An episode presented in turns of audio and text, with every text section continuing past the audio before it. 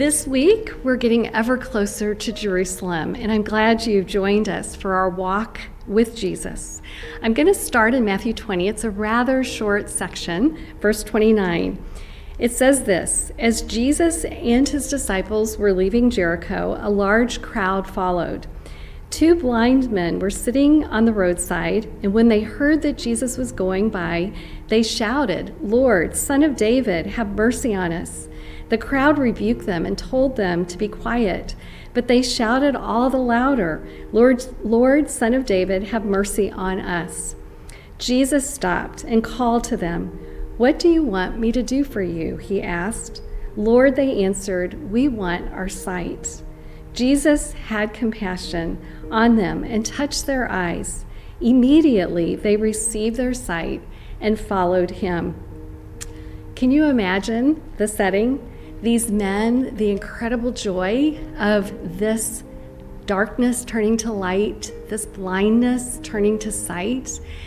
When I read this account, I actually thought of the words of John Newton, those famous words, "Amazing grace, how sweet the sound that saved a wretch like me. I once was lost, but now I'm found, was blind, but now I see."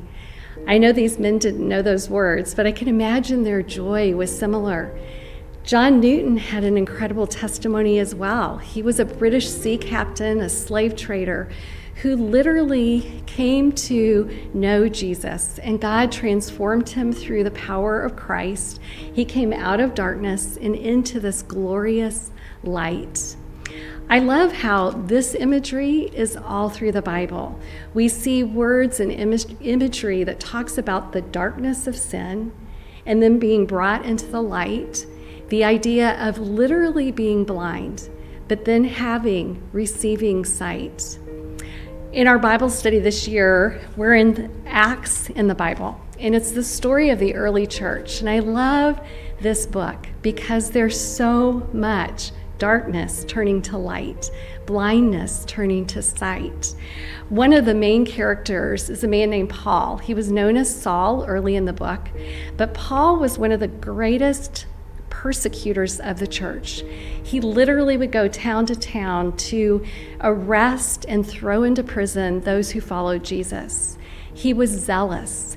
And yet one day he was on the road to Damascus to do that very thing to the believers when the Lord Jesus shone before him in all his glory. And Paul was literally cast to the ground blind.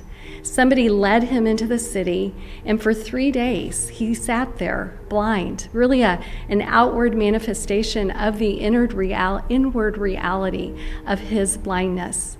Well, one day God sent Ananias, a disciple.